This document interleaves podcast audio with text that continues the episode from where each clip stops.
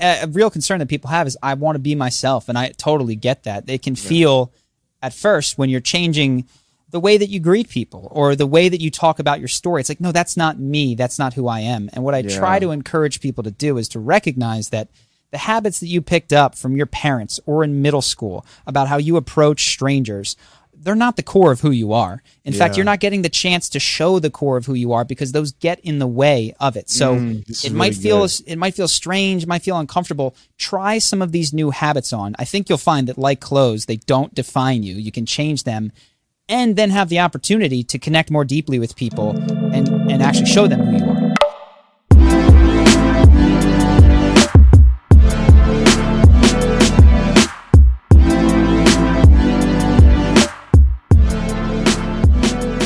Yo, what's good, everybody? This is Hafeez, and welcome to another episode of the show, guys. I'm so glad that you are here. And today, I'm really excited about our new roommate because this is another individual who I've been watching their content for quite a long time. Their messages are so inspirational, educational, motivational. And man, I am super honored to bring him onto the show. So without further ado, please guys, welcome to the podcast, the one and only Charlie Houpert. What up, Charlie? Yo, man, that was amazing. That was uh, that was quite impressive. That uh, energy that you brought there. That was No problem, no problem.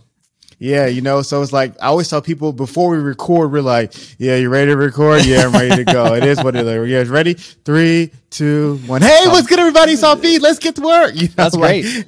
I know that life, man. That is the YouTuber life. What's up, everybody? Pretty zany over here. Yeah, I, I feel you.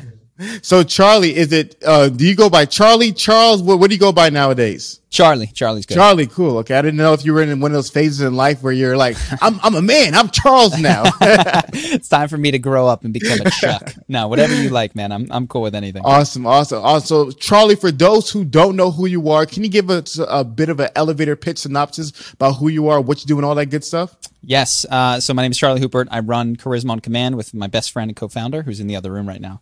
And uh, it's a channel to help people master their social skills, become more confident and charismatic. So that was why I was so impressed with your with you jumping right into that intro. That was Charisma on Command.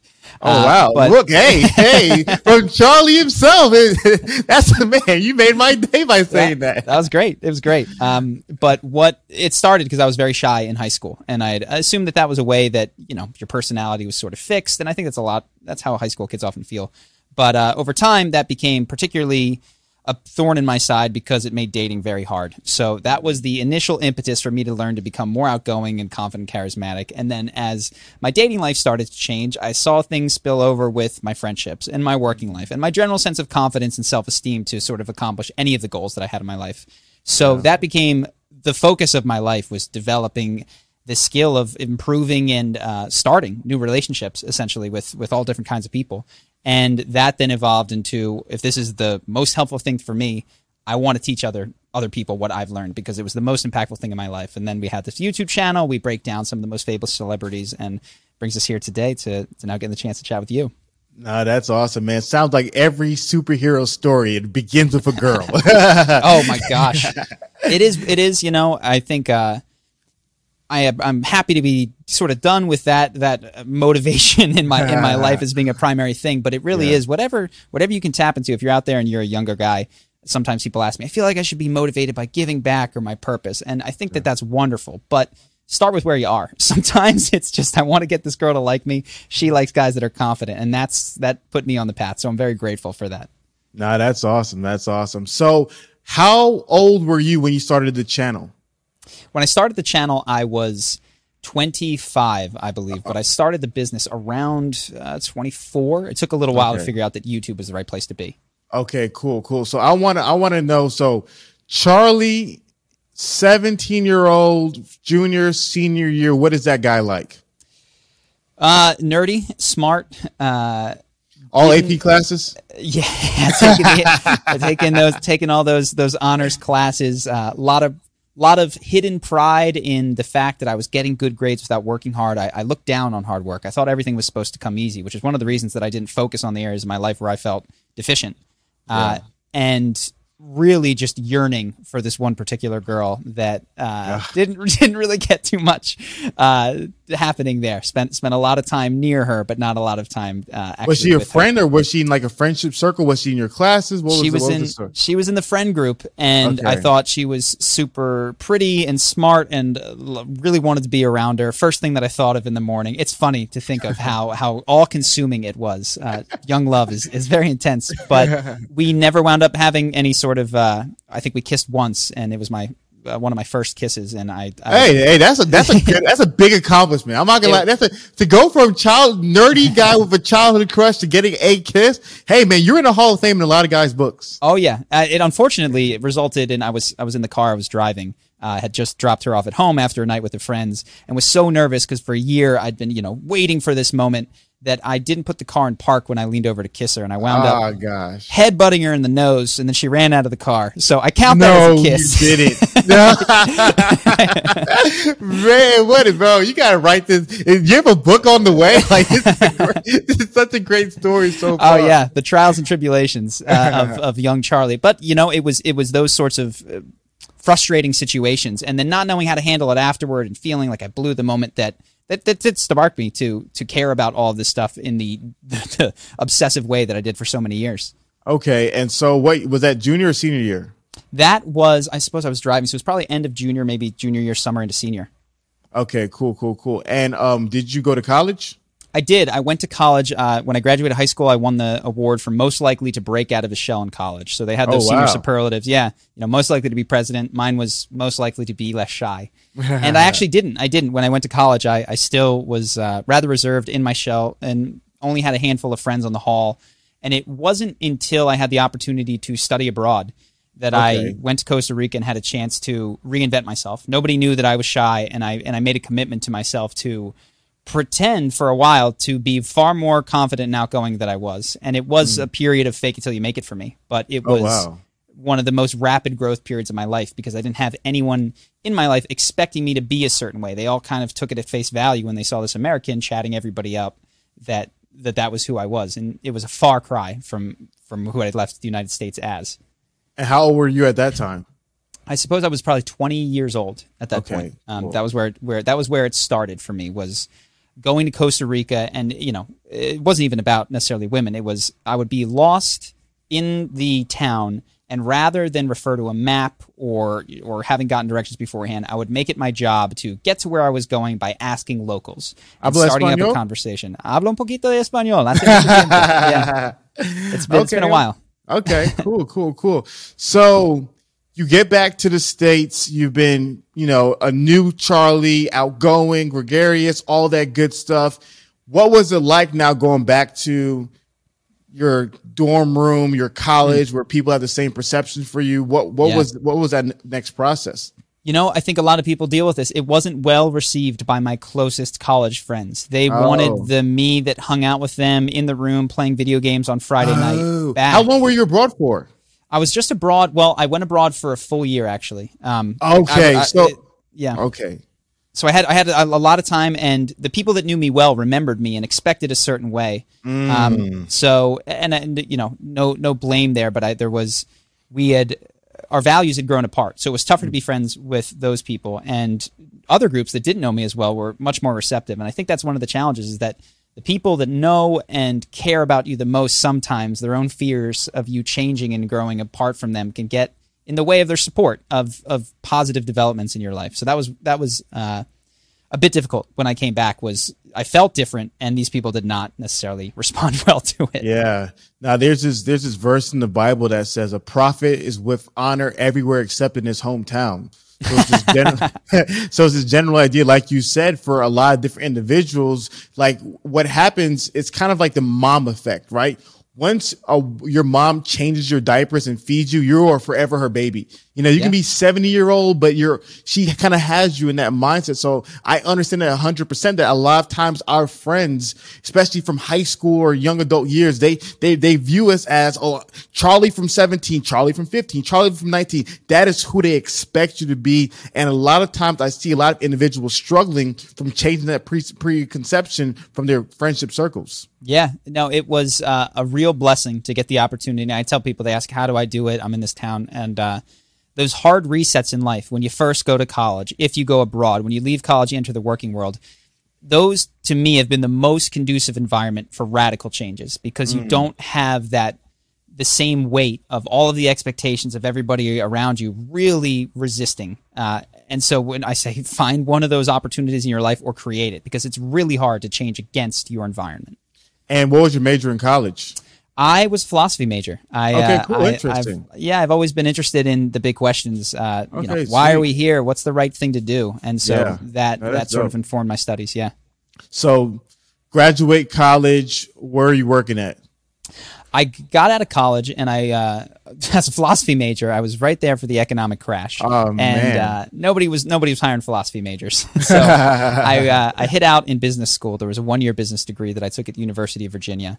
And after that, came out and got a job as a consultant. I think a lot of people, again, here, you know, they don't know what they want to do with their life, and they the job of consultant is like, this is perfect for you. You're going to get to see everything. You're gonna, it's going to be great. You don't need to know what you want. You're going to get broad exposure. Uh, that has not been my experience of consulting. It's rather you do with Microsoft Excel and you're you're writing emails, and it's uh, wasn't the broad look at the world and business that I had been sold. And so, while a lot of the people were actually very kind and and took good care of me, I was not fulfilled by the work. Uh, and I don't know that I would have been fulfilled by any sort of typical office job.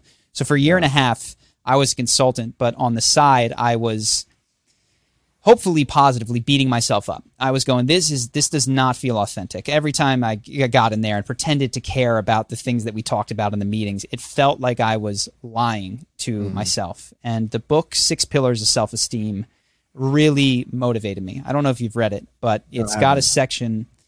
I'm sure you're familiar with the idea of uh, living in integrity and Yeah. and how that makes you feel on the inside. And as I read that book, it became very clear to me that I was not living a life, at least in my working life, in accordance with what I valued in the world. Okay. It- I was, you know, doing what was getting me ahead and getting me paid, and I wasn't doing the things that I truly thought the world needed or that I needed in order to grow. Um, Okay. And so, after a year and a half, was when I left that job and started the business that would become Charisma on Command. Cool, cool, cool. So, was the business initially brick and mortar? Was it like cons- cons- consultations? What was the initial business model? So the initial business model, and it was the, the thing that people asked me that knew me. It started just friends were asking like, uh, "What did you say to that girl? you know, how did that how did that go well? I've known you my whole life, and I've never seen uh, you get a date or somebody respond that positively to you." So it, it started as friends asking questions and me thinking through what I'd learned in my time abroad and, and and having come back to the United States, what I was doing. And it started with first class we ever did was he said, you know what, we're going to rent out this tiny little room and we will invite people uh, off of Reddit to come attend for ten dollars. We gave away A half the lovely seats. group of people. yeah, yeah. So ten people off of Reddit, uh, off Yeah. of a New York subreddit, came out, and it was uh, how to talk to girls in the park. It was a, it was you know more pickupy, which was which was in vogue in the day, but of course. we, we tried Mystery- to the mystery era. Yes, yes, and and hopefully, I think we did from a very early, uh, from very early on. We didn't like the fact that so much of it was predicated on lying. Like one of the things that was popular back in the day was you'd walk up to a girl and say, "There was a fight outside. Did you see Oh, it?" yeah, yeah, yeah, There's, yeah, there's yeah. no fight outside. Yeah, so very early on, I was, why, why do we have to say there was a fight outside? Um, Did you so watch try- the show?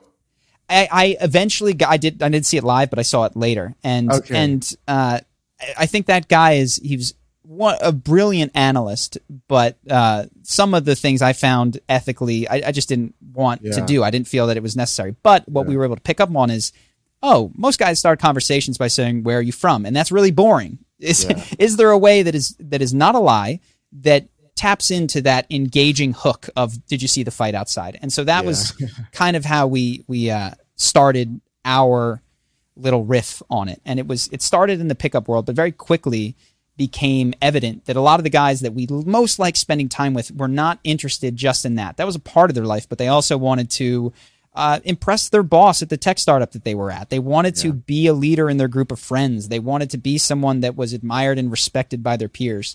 And so we pivoted away from just, oh, we're going to talk to people about, you know, what to say to her in that situation, to how does this become something that permeates through your life? How does this confidence become something that you take to the boardroom, to the bar, wherever it is that you are in that particular moment? And so that was the genesis of sort of charisma on command.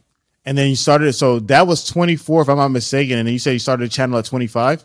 Yeah. So at that point, uh, Four Hour Work Week had been super influential. Uh, have you read Four Hour Work Week? Uh, Tim Ferriss's book. Yes. Yeah. Yes. So that the idea of waking up on the beach, there's a story in there about a guy who goes to Brazil and uh, talks to the pretty girls in Florianopolis and makes a calendar and sells the calendar and makes millions of dollars and lives in the beaches of Brazil as this mini celebrity. So we actually went to his town and tracked him down. Oh wow! yeah. So we talked to him, um, and that was where we started off. We never, we didn't form any sort of lasting relationship, but I fell in love with Brazil while I was there. So we left our business behind in New York City, holding in mind that the idea was not ever to teach guys to get girls. The idea was to live a life on our own terms, do the things that we wanted to do when we wanted to do it, and feel like we were doing work that was meaningful to us. So we, we left that, moved to Brazil, and the entire business then shifted to online. Um, so, so this was you and your, your your business partner. Me, I, I, was evangelical at the time, so it was me, my business partner, my brother, who I convinced to come. Uh, a guy, the guy that came to our first class. I mentioned there were ten guys. One of them just stuck around, became buds. I convinced, well, we convinced him to come with us. Uh, another guy that we'd met at another like how do you know talking to girls we so we convinced six six people to come live with us and then four more came so there was this small wow. group of gringos in rio yeah there's that's uh, crazy. And it was, so it's a good time. The, the, the business partner is this someone that you met in high school and college? How'd you meet this guy? He was my he's my best friend from high school. Uh, oh wow, been, that's we've dope. been yeah. So he was the one that uh, was always the sounding board for for one another when when something would happen, whether it was in Costa Rica or back in DC, and you know the boss. I had a difficult experience with the boss. I didn't know what to do. I got in trouble and I handled it poorly. I would immediately call him and we would talk okay, through. Cool what happened? What did you do wrong? Like, you know, how come you didn't handle it in a way that strengthened your relationship, but you instead shirked away from responsibility and made him yeah. more angry at you? Um, okay. So he was always the guy. So we, we were very much in the same wavelength, and he he and I formed uh, sort of the core of the idea to to do these sorts of things.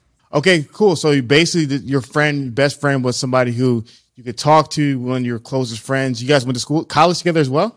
No, we didn't. Um, okay. he, we went to separate colleges, and uh, I, I was just really blessed to have someone that was on the same path. Oh, that's awesome. Again, a, a, lot of people have, you know, it's so lonely to do alone, and I was just yeah. very, very lucky to have someone. So, that, how were you guys making money? Like, how were you paying for everything? Like, what were you guys doing for a job in Brazil? Like, yeah, would you?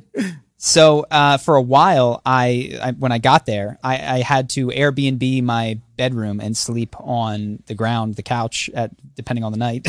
oh wow! The majority of the money was coming from that we had a oh. successful, profitable business that was paying for things in New York, but one of the things that I've advised people to do is to keep in mind the end goal. And the end goal was never make a lot of money. It was always yeah. have freedom. And I felt those sort of uh, the golden handcuffs. Hey, things are working. Stay here. Keep keep keep trugging away. Yeah. And we made the decision to move to Brazil to leave all of our in-person clients behind. So we started from no income and had to rebuild a business that was centered around internet stuff. So we did online coaching, which started at zero, and we would slowly build up clients who followed our blog and later our YouTube channel. Uh, but I also taught SAT tutoring to wealthy Brazilian kids. I I Airbnb'd for quite a bit of money. The World Cup was coming up. I gave away my room for the entire thing and just said, mm-hmm. okay, this is going to be the biggest payday of my life. Um, so that first year, and then I took out my my retirement fund and I took the tax penalty to take it out. But that first year we only made 20 some thousand dollars each but wow. learned a lot of those beginner entrepreneurial skills and quite frankly had an amazing time. Like i've never felt i don't i, I almost have never felt that wealthy in my life. It, it felt magical to be to have that amount of freedom uh, and it was it was really special. That's awesome. And so what year did the youtube when was like that first moment where the youtube channel blew up? Like what was that first moment for you yeah, so we traveled. We were in Colombia, in Medellin at the time, and we the first video that ever blew up was actually one of Bill Clinton's eye contact. So I was making mm. blog posts, and as a supplement to one of the blog posts, I said, I'm just going to make this video that shows what I've been talking about. This was so dumb of me. It didn't occur to me that people would want to see the things I was typing about. but I put it up, forgot about it, and checked it many months later, had 100,000 views, which was far more than our blog had ever gotten. Wow. So in realizing that, I came back and started to just make YouTube videos once a week. That was my 2016 resolution was for a full year once a week I will make YouTube videos. And the ones that clicked the most were not where I was on camera, but where I talked about famous people. One of the first ones that got really big was Conor McGregor. uh, talking about how he was so confident. Why is he so confident? What is he doing? How is it conveyed? And early on as well, Donald Trump. Uh, early in the the Trump campaign, people were questioning why are people listening to this guy? What is going on with him? And I was curious too. So I watched a lot of his campaigning, a lot of his put downs, a lot of his insults, a lot of the jokes that he was cracking, and made a video about it that people uh, really liked because because there wasn't a good explanation for what was happening. Why is he having so much success when to so many he seems uh, not like a serious candidate?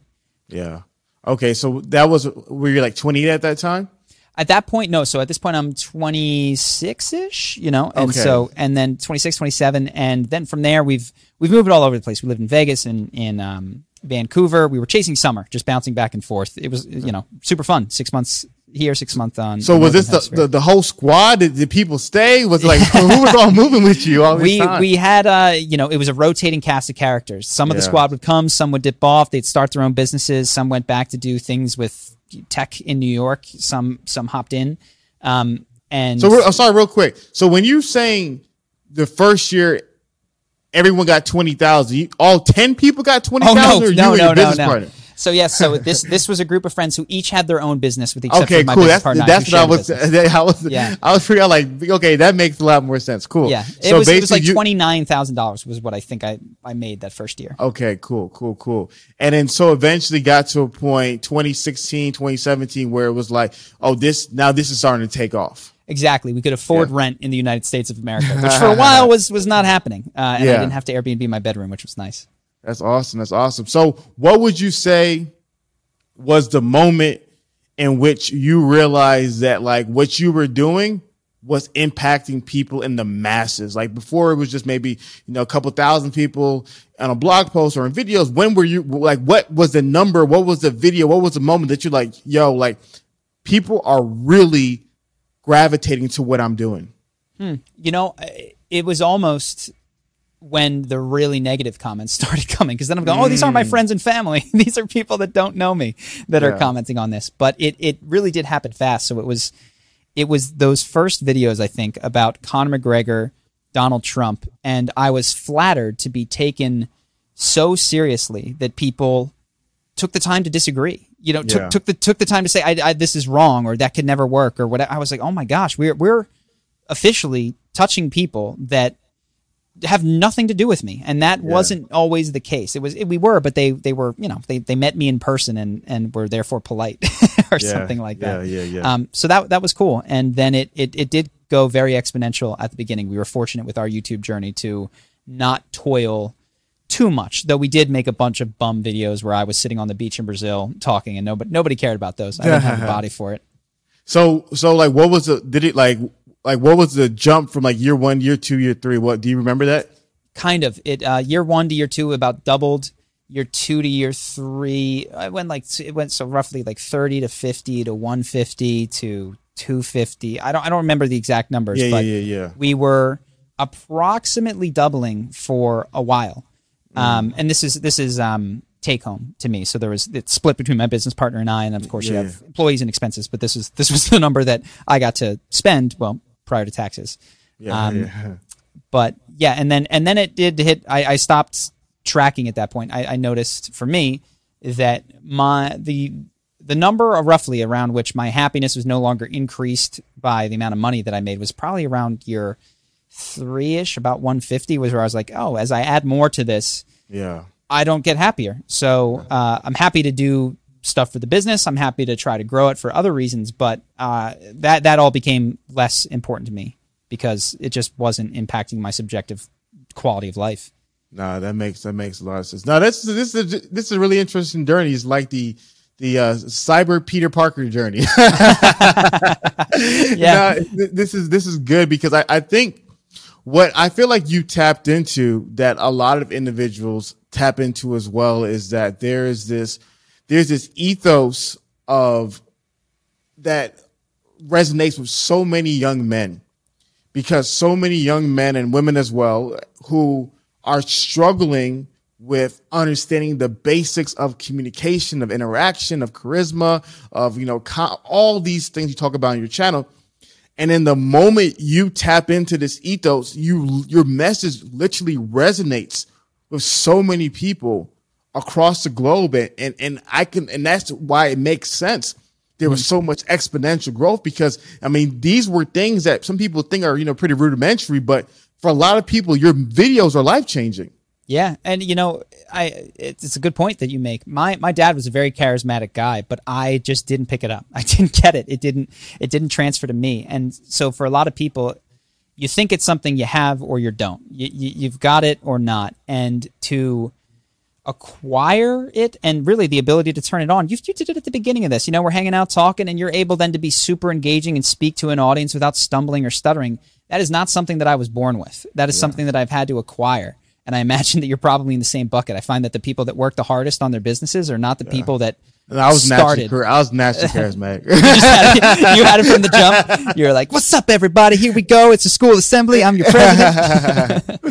no, no, that's that's good, and I and I agree with you, and I and I love and I love that message because I think for so many people who, especially who have a fixed mindset, they see themselves as, oh, I'm shy, I'm X, I'm Y, I'm Z, whatever it is that they are. And they want to be something else that's productive, that's positive, that may be healthier for themselves. But mm-hmm. there's this mindset where like, oh, so and so is they or is naturally like this. Either you have it or you don't. But and I think yeah. your message is powerful for anybody who's like who's in a situation in life who feels as though I'm stuck here, that with hard work, with determination, with actually putting in the energy and effort, you can transform your life into what will make you most happy and become the healthiest. Mm-hmm. Yeah. And I, a real concern that people have is I want to be myself. And I totally get that. They can feel yeah.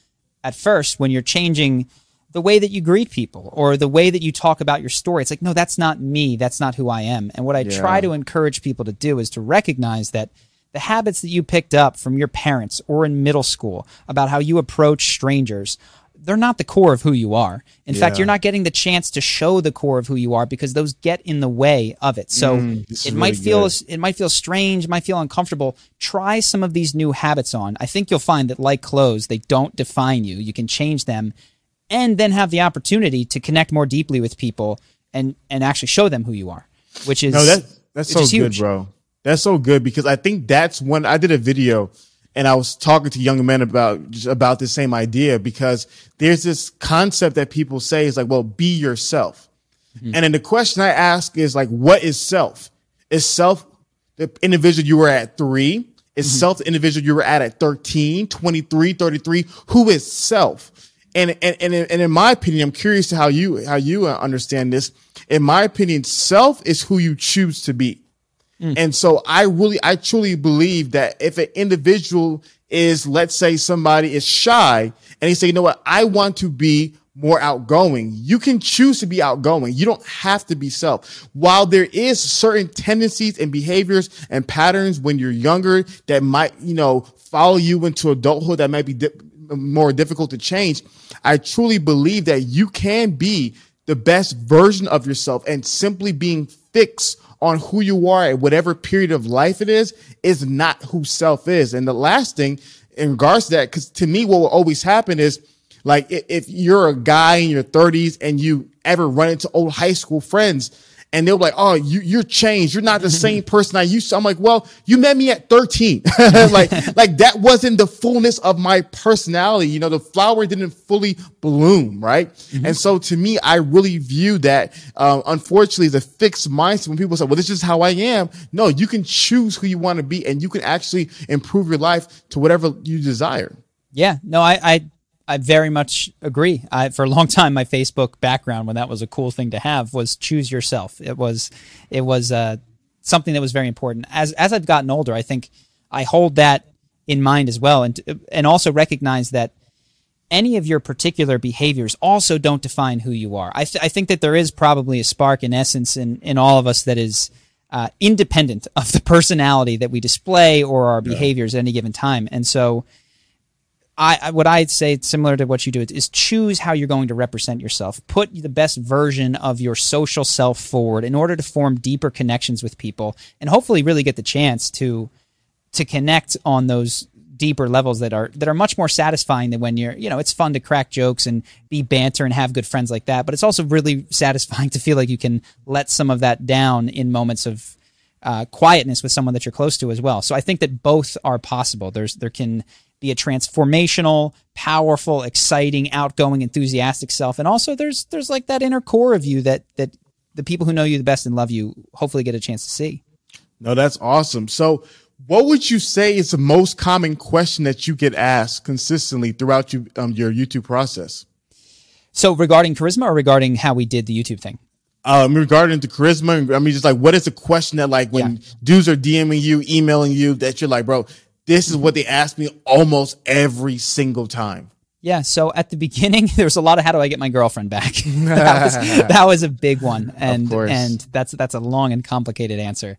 Uh, other popular ones, I think I think a lot of them. Uh, the, the misconception in the question is that they would describe a situation that they were experiencing in their life and presume that it was that I would somehow give them different advice based on the particularities of their situation. Mm, and is okay. you know, well, no, it's this is different because this is a girl that I've known for a long time, or this is yeah. different because like I can't with this person. And the limiting belief is that like, look, I've I've given a lot of the advice on how to say hello, on how to present yourself confidently, on what you might say, and a lot of the things that you think make this not apply to you are limiting beliefs in your head that are holding you back from trying on advice that you find scary. Because the advice oftentimes is suck it up, deal with it.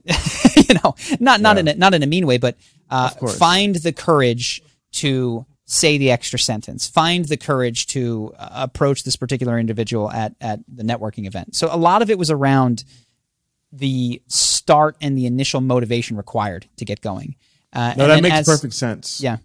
Uh, that that was a big one, and then I suppose regarding YouTube, you know, a lot of people want to know how you start, how you deal with failure and rejection, and the short answer to that is uh, it's a volume. Don't show your game. face. That's a big one. Don't tell anyone. Yeah. Uh, no volume. I mean, I, I, I forgot it and I mentioned it. Like I said, I said we grew exponentially at first, but as I reflect, I probably made 28 or 30 videos on a different channel, which just sucked and no one saw. And I've forgotten about that since, but, uh, the people that I know, I'm now 33, that started the journey and have been what I would call economically successful they're not necessarily always the smartest. They're not necessarily always the ones in the best niche. They had a long term perseverance and a long term orientation that sometimes made them outperform people that I would say were intellectually sharper or wow. had like a better starting point. So yeah. uh, the stick to itness, uh, like with with the ability to pivot within an industry, but I'm going to make this dream life of mine come true. Fundamental to to making it to making it happen. No, that makes perfect sense. And I want to go back to what you said about the limiting beliefs because that's so power, powerful because I, I, similar to what you communicated, I've seen happen so far too often is that people want your sympathy vote right? So, for example, somebody's like, Hey, Charlie, you know, I'm 25 years old. You know, I'm staying at my mom's place. You know, I don't really have much motivation. How can I become more charismatic? Right. Yeah. Yeah. And yeah. you might be like, well, first thing that you need to do is get up and find a job. Well, Charlie, you don't understand my situation. You know, I'm living in this town or I'm living here. Like they, they, they want you to be like, you're right. I don't understand. You're right. Like what my advice is all like, it's, it's, it's like they, they want you to get to a point where there's so much sympathy that it allows them to continue to wallow. Mm-hmm. That's what I've seen the most. So it's like they want to elicit so much sympathy so that you can reaffirm their, their situation. So therefore they don't have to make a change. And similar to the advice you probably give a lot of these individuals is the moment you constantly push them to actually making a change in spite of the circumstance that life has given you, what you find is people will either rise to the occasion or fall back to the wayside. And I think it's something that's just so, it's such a, a reoccurring thing that everybody, especially in the in the modern world, they think their story is the most unique story to humanity. And I'm not going to deny there may be a guy or a woman who's watching this video whose story might be unique in that situation. But for 99.9% of individuals, you have the ability, regardless of what you're dealing with, to make a change. And I just think too many people don't want to hear that because they want they want to reaffirm why they are where they're at right now. Yeah, and it's it's you know I do have sympathy for that. You know, people, I I'm I'm lucky. I had a very strong. A lot, everything was fortunate for me. I was relatively smart. I had a friend who started the business. You know, I could I was very lucky. And so I do hear some of these stories and go, man, this is a tougher starting point than, than I have had. But I also recognize exactly what you're saying and why I think has made Jordan Peterson so famous, which is I love him. regardless of where you're starting, the foundation of you getting more is going to be taking personal responsibility and saying that that I I am responsible for things becoming better. And I think that books like The Six Pillars of Self-Esteem, at least for me, were really really helpful to marinate in and to cut through some of the self-deception that gets in the way of taking the steps that are necessary. Uh, one of the, one of the early beliefs that I had, and I'm so lucky to have such great friends. Uh, was that I, I can't quit my job. You know, I can't I can't leave this. I can't go out and do this. And, I, and one friend just said to me, "Why?" he said, "Why?" I went because I you know. Then I went and he, he just looked at me in a way that communicated exactly what he what he meant, which was, "Look, you're you're you got parents. You're middle class. Worst case scenario, you're going to be a social pariah who sleeps on their couch, but you're not going to starve. You're not going to sleep outside. You're not going to be subject to the elements." And so many of the people, and and that isn't true for everybody in the world. I totally recognize that, but for many of the people with the luxury of watching this kind of stuff on YouTube, they're in similar situations where they don't face death or, or sincere deprivation. What they face is social repercussions or their own, uh, you know, likelihood to beat themselves up if they fail and their own fears. And those are the types of things that good friends and good books hopefully make you realize shouldn't stand in the way of you taking the steps to to supersede them. No, that's good. No, I think I think that's something in which I've I've seen far too often as well. And then going back to the point that you've communicated uh, about the YouTube about consistency and perseverance. You know, one of my favorite people, obviously, I have my my my Mount Rushmore of human beings with Jordan Peterson, Gary Vee, Patrick Bet David's on the list, and Patrick Bet David he he talks about you know one of the most important things that lead to success is outlasting the competition. And similar to what you were saying in regards to your YouTube channel, like I like I constantly let people know that life is a marathon, it's not a sprint. You know, and it's a hundred mile marathon, a hundred mile ultra marathon, and not a 60 yard indoor sprint. And so I think what's really interesting is that a lot of people who, who have dreams, because there's many people who have dreams similar to yours who want to achieve, you know, great success in life. And those are beautiful things. But I don't think a lot of people are prepared for the longevity that's going to re- be required to achieve that journey. And that's something that I think needs to be reiterated so so much in the in the in the minds of all young adults and older adults as well that if you want this dream it's there's there's not a candy land shortcut to success it's the, the true success comes in the longevity and in the marathon not the sprinting Sure, absolutely. And there's also, you know, with all of this stuff, there's a nuance to it because I have Yeah. seen people stick with uh, I, weak product market fit ideas, like they're they're selling to a customer base that doesn't have any money or any interest in the product. It's not it's not stick it out and stay with a crappy product. It's it's commit to the process and the dream and the and the work required to be put into it. But you know, Yeah. unfortunately, and and I I guess fortunately, this is the this is such solid time tested advice that everyone has said it before, and I won't even waste too much time saying it myself. But what Naval Ravikant, the way he puts it, is that all self improvement can be boiled down to long term orientation, which is whatever you're focused on. If you just take the long term view, in the short term, you'll make the right decisions. Uh, you know that compounding effect will will start to kick in because of the decisions that you make, and uh, good things happen. I do think, and I will say that for me, a lot of the success that is talked about on YouTube and in these sort of contexts is what I consider, you know, it's outward success and it's wonderful. It's when people like you and you're making money and uh, you're helping and you're on your purpose, and that's all awesome and fantastic.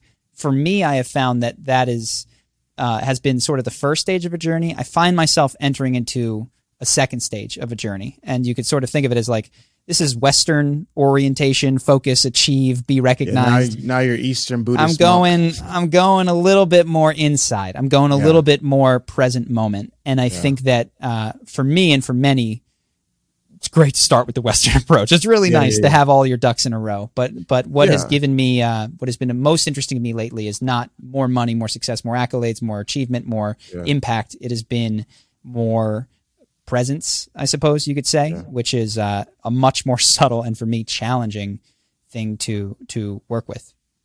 Yeah, no, it's kind of like the Maslow's hierarchy of needs, you know? So it's like you're, as you begin to work your way up the ladder, now all these different issues or all these, you know, problems begin begin to be secondary. You begin to be like, okay, now these are the real things that like sustain and create happiness in life. And so to me, I guess one of the questions that I think it would be really great for you to uh, answer is that if there was a 25 year old guy who, you know, struggling with dating, struggling with life, struggling with, you know, s- stabilizing himself, who's lacking charisma, what would be the first thing that you tell would tell that man to do in order to become more charismatic to be able to get the life and happiness that he desires? Yeah so i mean if he's got the money i tell him to buy our course but, but, but exempting that um, you know we've got we've got the free youtube channel which is helpful it can be all over the place what i i like to start at the beginning when it comes to charisma this is where we start in the course which is uh, if you, you can look at life as well as sales as kind of a funnel, there's going to be way more people that you're just meeting than you have like deep, deep conversations with. So let's start with where you're having the most exposure. That's going to be introducing yourself to people, saying hi. So fundamentally, bring energy to the interaction from the first thing you say. And a very easy way to do that, and I, I break this habit of time, but if you want to work on it, is when people ask you how you are doing, find a way to be better than good. And so most people, you know, how's it going? I'm fine. I'm, you know, things are good. What's up with you? And the interaction starts at a five. Yeah. If you want to connect with people, people are attracted to positive, high energy. So if you can be fantastic or phenomenal or amazing or, you know, the type of energy that you brought when we started this, that that has a gravity that sucks people in and it makes the rest of the interaction so much easier and it, it really does create a momentum so that that is what i often advocate as a starting point, which is begin this interaction as a leader in terms of setting the energetic pace. And yeah. and then from there we can worry about what to do when they ask you where you're from. You know, all telling your story in an engaging way becomes much easier when that foundational piece is in place. No, that's super powerful, and and I want to go in a brief rabbit hole, so please bear with me. Absolutely. I hope I'll bring it. I'll bring it full circle.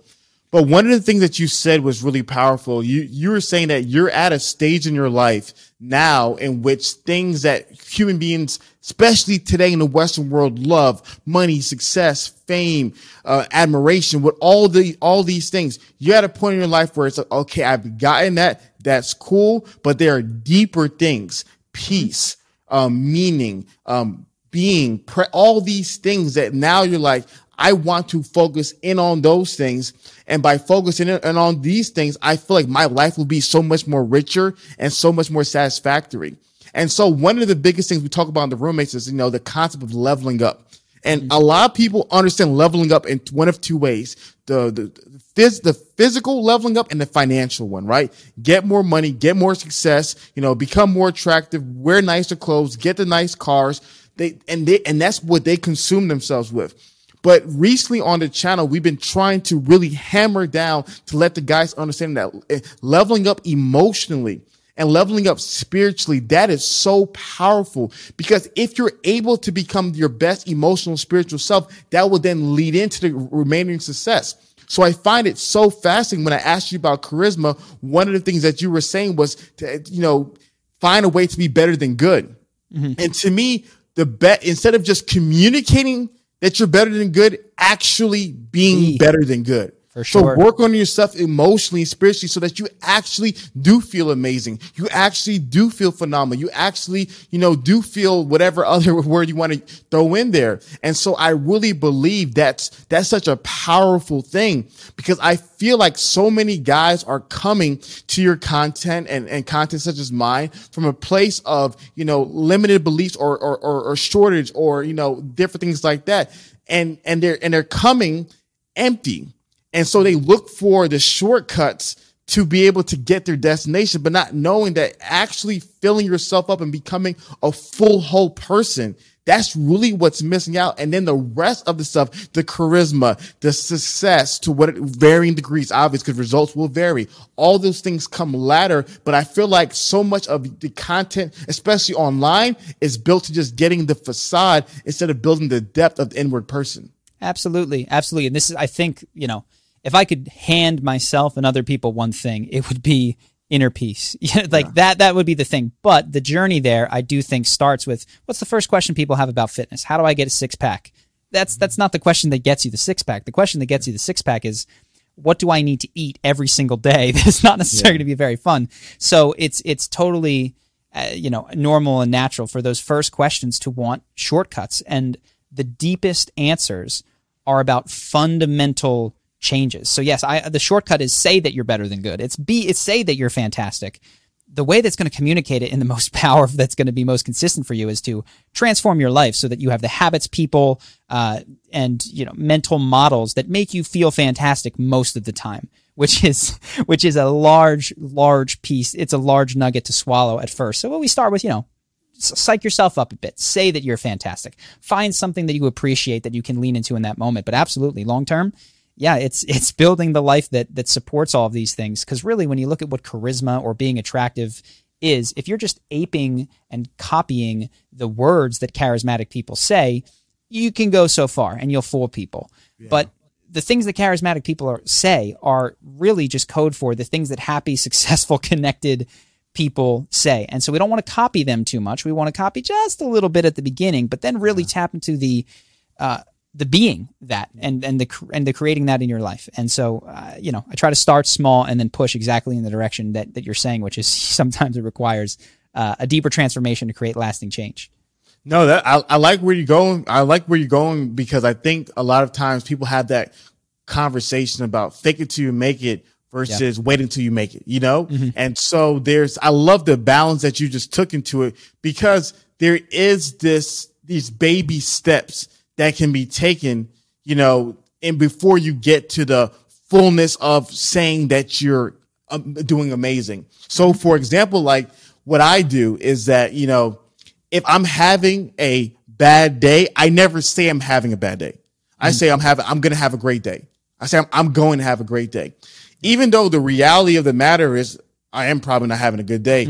In my opinion, by communicating what I want, even though I may not be there yet, it's pulling myself out of this mindset of expecting this is what's going on. So I think it's really good because if, if you tell people, well, only say you're fantastic when you get to fantastic yeah. for people who are definitely at the bottom, it, be, it may be more challenging versus them communicating that and actually trying to live out to the words that they're speaking. I think that's also really great advice as well. Yeah, I, one thing that I've come to learn, and this is, you know, at the beginning of my journey, I thought that everyone had to do it my way, and I realize yeah. now that depending on where you are, the advice that I could give you could be polar opposite. Like like you said, if you're starting at the bottom, I'm likely to tell you fake it till you make it. Yeah, yeah. And, you know, say that you're better. But if you've been doing it for a while and you're starting to feel that like I feel like I'm putting on a front and I'm getting the results that I want, then say, you know what? Stop faking it. Yeah. Tell people that you're having a bad day. Like lean into that a little bit more. Oftentimes yeah. for the big shifts in our life, I've found this, the thing that worked in one stage the strength That's becomes good. the weakness for the next stage of your life. And so you 100%. often have to trade those out. So, you know, listening to your parents and your teachers is going to make you very successful up to about 18 years old. Yeah. And then you kind of have to stop listening for a period of time in order to really carve out your path. And the same thing is occurring here. You know, start start with some faking, some saying, some this and that. But as you develop that, now we need to lean into, and there's subtlety here to how do you communicate to people you're honest to God? Now I'm not doing that great in in a way that is genuine, honest, doesn't push other people away. Now that yeah. that's a much more subtle topic that we can that we can talk about, but it's you know not appropriate for that person who is starting at the bottom. That's not what yeah. they should do. No, this is so good, and, and I think this is where because it's funny that you started your your business from in person conversations and giving advice. As most people may or may not know, I started off as a teacher. Mm. So I was a, I was a, you know, middle school teacher, high school teacher, and I taught preschool as well. Oh, wow. And I coached middle school, high school football. So I started off with giving information to people. So with, with giving advice to human beings, there's so much nuance. There's mm. so much perspective. There's so much, it's like, well, I would tell Jack this, but I would tell Jill that. And there's, and, and there's, and there's uniquenesses to each story. And so I think what happens is when people go on YouTube and they look up channels like yours and mine, you know, some of the criticisms might be like, well, that doesn't work or that, well, that's not true for like, duh. you know what I mean? Like we are, we are creating 10 minute videos on multi hour complex issues that philosophers have been talking about for millennium. And, and we're simply trying to give it to as much general people as possible. And I think that's why it's so important that every guy leaves learning from online to actually learning in real life. Because like you said, there's so much nuance to humanity. And I think sometimes what guys get wrong when they become these super obsessive, um, self-help guys is they become very textbook, yeah. right? They become very, very rigid in which, like you were saying, like maybe step one is being really positive and encouraging. But you need to have the nuance to then be able to have to express your authentic truth because then what will happen is you won't be able to create depth and interact with people who think that you're being fake all the time because yep. you're always smiling and always happy and never expressing any kind of human emotion. So I definitely love that you brought that up because I think people need to realize A, that we're giving information to the masses and there's nuance each individual. But at the same time, that if you are individual communicating this content, you need to go out into the real world and find what are the nuances to information that you're gaining so that you're not simply just a textbook caricature of whatever content creator you're following. Absolutely. Absolutely. Yeah. And, you know, and we've said even in this, we talked, uh, what's important for the people who might be listening, go, okay, so which advice do I listen to is, the most important thing I could say is try to locate where you are in your life. So we talked earlier about the people who reach out to me who think that they're specific and different. That's a very common trope for beginners. Beginners yes. always think that their situation is very specific, very different, and, and common general advice doesn't work. And very usually the general advice is what you need. At some point, these nuances become incredibly, incredibly important and say, oh gosh, oh, yeah. oh no, you're in that situation. We need to do things a bit differently. So starting to get a, a, concept, and this can be tough. There's lots of ways to do it if you're curious. There's um there's there's models that psychologists have built of ego development. There's spiral dynamics. There's different things where you can start to locate where you are and a typical human journey to self actualization, and you can start to see, oh, in this stage this is a rule stage. You know what I mean? The next yeah. stage is where I break all the rules and I do things my own way. And then the stage after that is when I reconnect with people and stop being such an individualist and stops thinking that I know everything best and yeah. start opening up to, to, you know, relative perspective. Um, yeah. so it's knowing where you are recently for me has really, cause I've given contradictory advice and I've, and I've been wrestling with how to deal with that when you're dealing with a mass audience. And I just try to say, who is this for? You know, this is for this particular avatar. This is for yeah. this particular avatar. So hopefully people don't get confused and take advice that isn't proper to, for for their situation. Yeah, no, that, no, that's that's really great, and I and and to me, what what stands out the most in regards to what you communicated, I know uh, guys would really resonate with this, especially when it comes to you know the the dating advice. I feel like you know you you we all know that guys just love it. you know, I mean, they they they want it, they want the advice, and and you see, like you said, that the you have the guys who don't realize the subtleties and the nuances in the advice that they they get. And so the things that may have been successful when you're dealing with, you know, women in New York City and it's just fast, yeah. short-term interactions, that may not be the things that are successful if you're in, you know, Palo Alto or you're in, you know, Argentina or you're in these places and you're trying to build some depth of a person of a different culture. And so that's one of the biggest things that I've seen as well with a lot of the guys is that so many guys who exist on the internet, especially, you know, who are struggling dating and there's almost, almost most people who consume our content, you know, they, they, they really miss out on these, these nuances, right? And and I'll never forget this one guy. He uh call I, I do a live show on Thursdays at 8 p.m. and uh Eastern time. And this guy called me in and he was telling me about, you know, this this girl that was, you know, he was he didn't know if she was into him because, you know, she only let's say only call like called him once a week or something like that. And I'm like, you probably read it in a book somewhere that she should be calling you five times a day and mm-hmm. you're not realizing the nuance to, hey, maybe she has other things in her life. And he was like, you're right.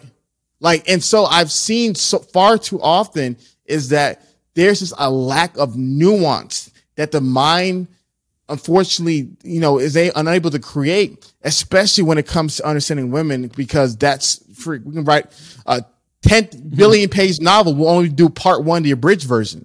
yeah. Yeah. Yeah, no, and, and one thing that has been encouraging for me as I've considered the internet and comments and callers is that, uh, my, myself included, I actually do think that most people get most of the nuance. It's just that the top commenters and the people calling in are self-selecting to be the ones who don't get the nuance. So yeah. when I look at the views and I go at the comments, I go, "Oh, these aren't representative of the general population." This is I actually do think that people which is a good thing, are hopefully grasping a lot of the nuance. And it's only those people that, you know, they make up the top 10 comments. They're like, yeah, this would never work, or you can't do that, or this doesn't, you know, that, that don't yeah. get that. So that's been encouraging to me to realize, okay, I'm not making these videos for the comments. I'm not making these videos for the standout edge cases. I'm making it for the vast majority of people that seem to be getting value out of it for, by their tacit continued watching of the channel. Yeah. You know, and, and I, I guess what I'm asking you is like, cause I, cause I, I agree to extent. I guess what I'm saying is for the average individual who watches your content, mm-hmm. do you believe that their text, like if you say, okay, do this in this situation, do you think their textbook, meaning they'll do exactly what you say, or do you think that they have that ability, just the average person, the outlier or, you know, below, but have the ability to realize that, okay, though there's these steps, I can now remix the steps and make it my own and, and I can adjust according to the situation. Do you think the average person has that skill? Well, what I'll say is that um, this is actually one of the reasons that we stopped doing as much dating. And I think it's because the audience most interested in dating is younger guys that don't have life experience. You know, yeah. those are the ones most interested. And of course, there's going to be 30, 40, 50, 60 year olds sometimes in there, but it's going to coalesce around 18 to 22. Uh, that is where that was really interesting. And those tend to be the people that uh, lack an ability to add nuance from their own life experience. As we've shifted into content that that targets older people, leadership, those sorts of things, I do notice that the the average audience member is different. And that's actually one of the reasons that I didn't want to do as much dating stuff because I got frustrated by exactly what you were saying. I was like, that's not what I meant. That's not what I meant. Come on. You've got to have some perspective on this. And I realized, oh, this is, this is what happens when you talk about, when, when you speak to people about how to, how to approach a girl for the first time. That is, tends to be, and uh, no judgment if it's not, an experience that you handle earlier in life. And that means yeah. that you have less experience, which means that that nuanced stuff is lost on you. So that was why I was like, yeah, I'm going to target older. I'm going to go no, slightly that makes, older. That, that, that, makes absolute perfect sense. Like literally yeah. as you were saying, I'm like, ding, like a light bulb, just, a light bulb just rung in my head because like, yo, yeah. that is, that is really true. Because to me, you know, I, I think, man, it's such a blessing to have channels like your own and I'm always thinking about like the 24, 23, 22 year old kid who has like nothing. Like I had two amazing parents. I don't know your family background. You know, I have amazing friends. I have an amazing system. So I'm like, I'm always trying to think about creating content like that. And yeah. like you're saying, that's usually a lot younger demographic. And that probably will make a lot of sense to why they will struggle with understanding just so much of the different perspectives and nuances to applying information. And that's so important, you know. And and um, you were a teacher. It every grade needs a teacher, and there's nothing wrong with being in second grade. And I mean that cognitive. Like if you didn't have that role model to teach you some of the basic things that we're talking about, goal setting and all that kind of stuff, and someone else did, I am so grateful that somebody else like Jordan Peterson is covering very fundamental content for a lot of yeah. people. How to set goals, stand up straight, very stuff that for me is I'm kind of bored of that.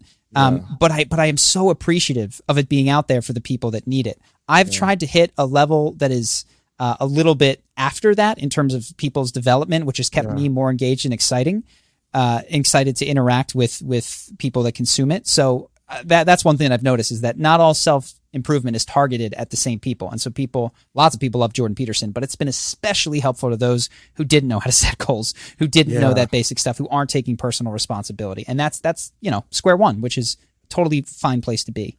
Yeah, no, I love it, man. I, am a I'm a huge Jordan Peterson guy, so I kind of took a little, kind of hurt me a little bit. I, I, think I think maps. If you I think if you go back to maps, if maybe man, that's maybe. some pretty deep stuff, man. Sure, sure. But, and I don't mean I don't. I'm a, yeah, I'm that's a that's a fantastic point. I don't mean to take that guy's yeah. Entire, I, am just kidding with you. I'm entire body of work because no, I started reading it. I was like, this is some dense dense stuff. You yeah, know, like, yeah, This yeah, is this is thick, but the, the stuff that is really you know clean up your room, the lobsters, the stuff that people have really resonated uh, and connected with. It tends to be towards that that largest audience of beginners.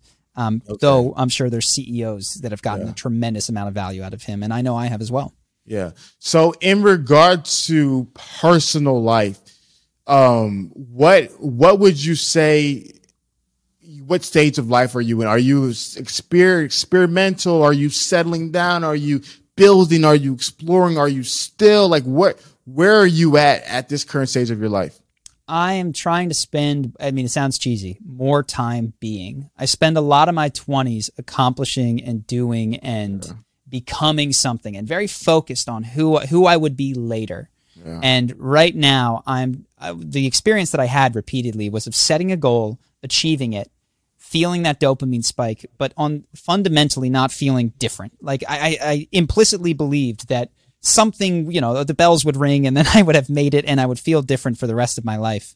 Um, Jim Carrey's got a great quote. I wish that everybody could have fame and money and success so that they yeah. could realize that those things don't fill you up. I'm, I'm butchering the quote, but no, I know what you're talking about. Yeah. yeah, I was, I was again fortunate enough to to start to get those things in a fast enough thing where like I would hit a goal. I wanted you know 100,000 subscribers and then a million, and I would just watch my goals double, triple, 10x, and my internal sense of well being not transform. So I went, okay, maybe this uh, continued uh, setting the horizon, moving the goalpost farther is not the right way. So what I've been leaning into increasingly is um, being in the present and also I think self reflection and reviewing the past. One of the things that self improvement attracts is a lot of people that uh, are future oriented sometimes to avoid looking back you know and mm. that's not to say that that um, i had a wonderful upbringing in childhood but there were things that i didn't want to confront and in doing, uh, I've, I've since done psychedelics, ayahuasca, you know, psilocybin, MDMA in a therapeutic context. It's it's given me a much greater understanding of the foundation of my life, being my family of origin, the problems that existed there, and the deep, deep desire that I have for that to be the the center of my life, like the, yeah. the people that I love most dearly, and not a million fans. You know, like yeah. like the five people that I care about the most, and then my best friend, and you know, add, adding that shit to it. Yeah. Um, I've wanted to move back to that core increasingly. Um, so I find myself going backwards and trying to stay in the present. If that if that makes sense. No, that makes sense. Are are you single? Are you dating somebody? What's what's that like? I'm dating. Um, so my dating, my this is this is a shift for me right now. I was in open relationships for. Uh, Listen, man, I no when you started talking about ayahuasca, no, I thought I thought of Aubrey Marcus. Like, this guy reminds me of Aubrey Marcus. I'm hearing, I'm I'm seeing and then I dropped Marcus that open relationship line on you. Yeah. Yeah. So continue your story. oh no, I'm so cliche. Um, so yeah, I was in open relationships for uh, nearly 10 years with various uh, people, always above board, always honest. And uh, the I have it tattooed. You know, this this focus on freedom has been just like my my bedrock. I wanted to be able and to go anywhere. cutting you off. By open, you mean both you guys are open. So it hasn't. It's. I had one that was both of us were open. That was really hard, and then I started looking for one where it would be agreed upon that I would be open, but they were not okay. interested. so I've had cool. um, two where they were not interested, and one where she was, and and that was you know jealousy was challenging for both of us, and jealousy has always been an issue and a challenge. Of but, course, of course. Um, could talk about open relationships at length, but recently, um, no longer open, uh, and it is it's scary and challenging, and to to feel the shift of uh, can't always move on to the next the next if things go bad is like, oh wow, that's that's a challenging inner experience for me to yeah. deal with. To put my eggs in a basket and and tr- and tend it and cultivate yeah. that. So that's where I'm at right now. Um, I don't know what what what is going to happen, but um, that's been a big shift for me where I've started to move out of a life that was based upon absolute freedom, selfishness, yeah. in, in in the most enlightened sense. Like I was being honest about it, but I was like, "This is what I want, and if you're on yeah. board, let's do it." To to uh, begin just to lean into uh, a life that is not built on absolute freedom, but is committing yeah. to whether it's having a dog or an extended relationship and uh, uh, less selfishness, I suppose. Yeah. No, it's funny because when I when I when I first met Aubrey, he was literally in the midst of that transition. Yeah. Um, and so I, like I said, upon hearing your story, I was hearing traveling. I was hearing, um, you know, moving and yeah, living yeah. here and living in this country and then leaving my business. So it, it's a level of like, like in a, in a true hero's journey, you were, you, you were living the adventurous life, mm-hmm. the adventurous life of the, the traveling knight. you know what I mean? Going, to, you know, conquering the towns, achieving and, and, and doing all these things. And, and, and then when you use that word at the very beginning about being versus becoming, mm-hmm. that's when I realized something, something is happening in the spirit where yeah. there's a, there's a huge shift in regards to, like you said, that Western definition of happiness to in what I believe is a more sustainable form of happiness, which is a more Eastern form of happiness.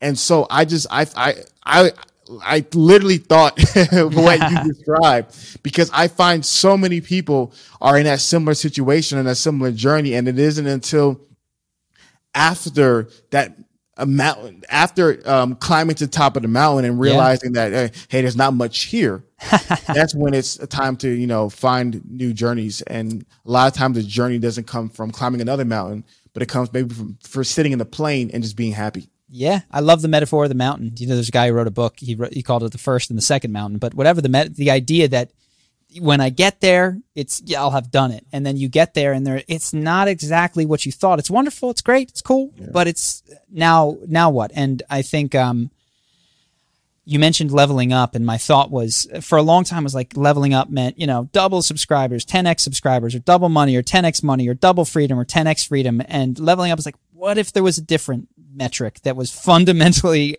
yeah. not what I've been driven by before. And so that's yeah. that when I really sink into that, it's terrifying. It's terrifying to think that I could give up my self-interest because it's it's uh, so dear to me. But uh, to it seems like when I read the way that humans are, Maslow's hierarchy, take whatever framework, it's like this is what happens as you enter some phase of life is it becomes less about you, your whims, your freedom, what makes you happy and more about other stuff. I will say I'm in the first second of the first quarter. So I'm not yeah. there at yeah, all. Course, I don't like if you come hang out with me, that's not who I am, but I sense that that is what lies in front of me. So who are you right now?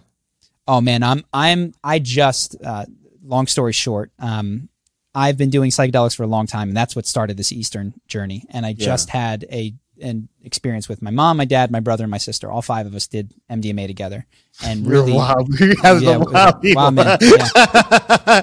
we, Get your mama and daddy in that thing, bro. You got some wild people. Crazy. Man. It was uh, we'd we'd all done it independently with the therapist, and we did yeah. this all with the therapist guided, and uh, I think worked out and brought to the surface like deep family stuff that yeah. needed to be addressed.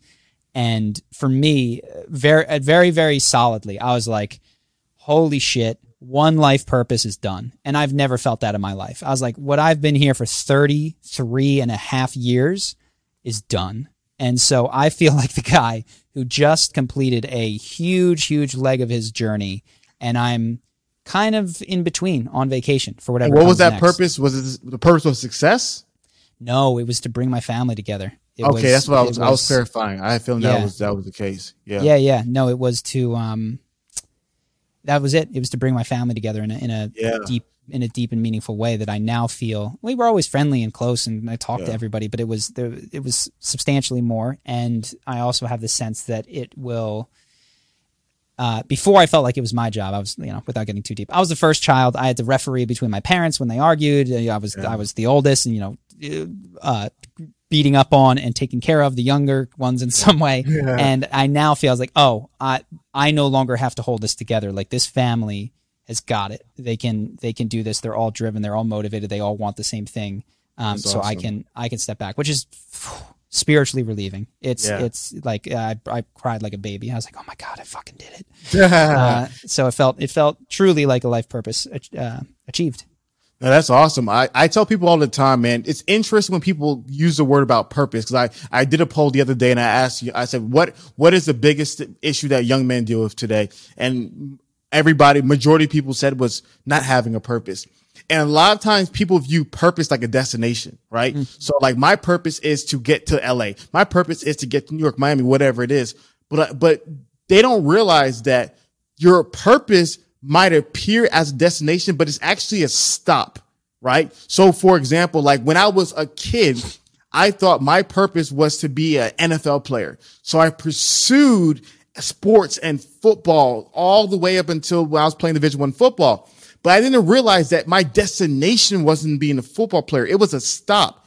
And by becoming a football player, I was able to meet my mentor who was able to, you know, teach me about Christianity, which then took my life on a whole different destination. Mm-hmm. And so sometimes I truly believe that, you know, going back to the mountain metaphor, because I love talking about the mountain, the mountain, the, the go, like the mountain of success is never the destination, it's to stop.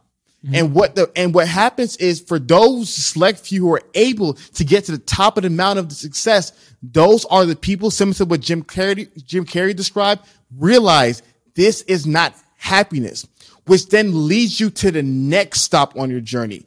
Too many young adults, and you you and what breaks my heart like is that you'll never know it. You'll never know that the girl that you want will make you happy. You'll never know that money will fully satisfy you. You'll never know that that career, you'll never know because most people won't get there. Yeah. But whatever that mountain of success is, it is simply a stop on the destination to who you're truly called to be in the life you're truly called to live. And when people are able to realize and not chase while still pursuing your dreams. I'm not anti pursuing dreams, but when people are able to realize that, I truly believe that's when they really start living. And that's kind of where you're at. You're at that place of rebirth, you know, where it's yeah. like, oh, this is this that I thought was it. It's done. And now who am I? What is this next place of the journey? And sometimes the next place is just, like I said, in a plane, resting, enjoying the clouds. Yeah, no, absolutely. I, I very, I, I agree hard. Yeah. I agree hard. Um, I have, and one of the things that having this, I've mentioned this before, but is, is looking back and having appreciation in my own life for all of the helpful false mindsets I held. Like it was so helpful for me to believe that that girl was going to make my life better. It didn't, but it was wow. It like that moved me to the next leg. And so when yeah, I see yeah, people that I think are in their phase and uh, wrong about the ultimate meaning of life, I try to hold that in mind to be like, this is what they this is the motivation or the or the trap that they need to get them to where to the next step. Yeah of um, course. Um, and of course. and so you know not everybody's supposed to be at the top of the mountain or in the plane. Like they're supposed to be walking up that mountain believing that at the top of that mountain is heaven. And that's yeah. where that's that's what they need to believe right now in order to to proceed. And so i've i've tried to it really does it changes your relationship to your mistakes and your past yeah. when that realization dawns on you because like oh man all those screw ups all those dumb things that i did were like so helpful to to helping me wind up here which is uh, a spot that i'm happy to be that's awesome. So, what, what in, in, closing, man, I want to be respectful of your time. What would sure. be um, a piece of advice that you will give to you know anybody listening, any young adult or any individual listening who's who's lost, who's confused, who's who's trying to figure themselves out? What would be a, a great piece of advice that you feel like has helped you out throughout the years? Yeah. So, I mean, understanding again, we mentioned this that there's probably a younger person that is going through this, that that is watching this, that maybe is still somewhere on that first mountain. It's, it's stick to your mountain, man. That's an amazing place to be. And the book that I've mentioned that I think is is best for a lot of what we talked about and has value long beyond is Six Pillars of Self Esteem. Uh, it talks about living in integrity with your word. It talks about it, has got six pillars that uh, really spoke to me. The first couple chapters can be slow, but it's it's got concrete concrete advice and uh, far better than I can give you in the next thirty seconds. So if you're a reader or a listener on Audible, that's that's what I would recommend. That's awesome, man. Charlie, really appreciate you having being on the show, man. Where can they find you at? Yeah, I'm here on YouTube. If you want to check out Charisma on Command, uh, we've got a bunch of videos. If you want the course, there's links in all of the video descriptions. Uh, so hope that hope that people who enjoy this can check it out. It's got a very different tenor. We got to go a little bit deeper here, which is always enjoyable. But that's uh, hopefully more fun, entertaining, quick advice to improve your life. Awesome. Awesome. Well, guys, be sure, you know how we get down to roommates. Be sure to reach out to Charlie, you know, send him a message, let him know what about the podcast has stood up for you. And, and like I said, guys, man, you know, I'm just a man who likes to read books and share my opinions, but there's other men out there like Charlie who are doing great work. So please, guys, make sure you're, you're being, uh, you know, well-rounded individual, consuming a lot of great positive people, not just simply viewing one way as the only way, because there's many paths, you know, to be able to get to where you want to get to in life. I'm just simply sharing you what God has shown me. So Charlie, I appreciate it. My name is Hafeez and I'm joined by Charlie Houpert, Charisma on Command. Great talking to you, Hafeez. We're the roommates and have a great day.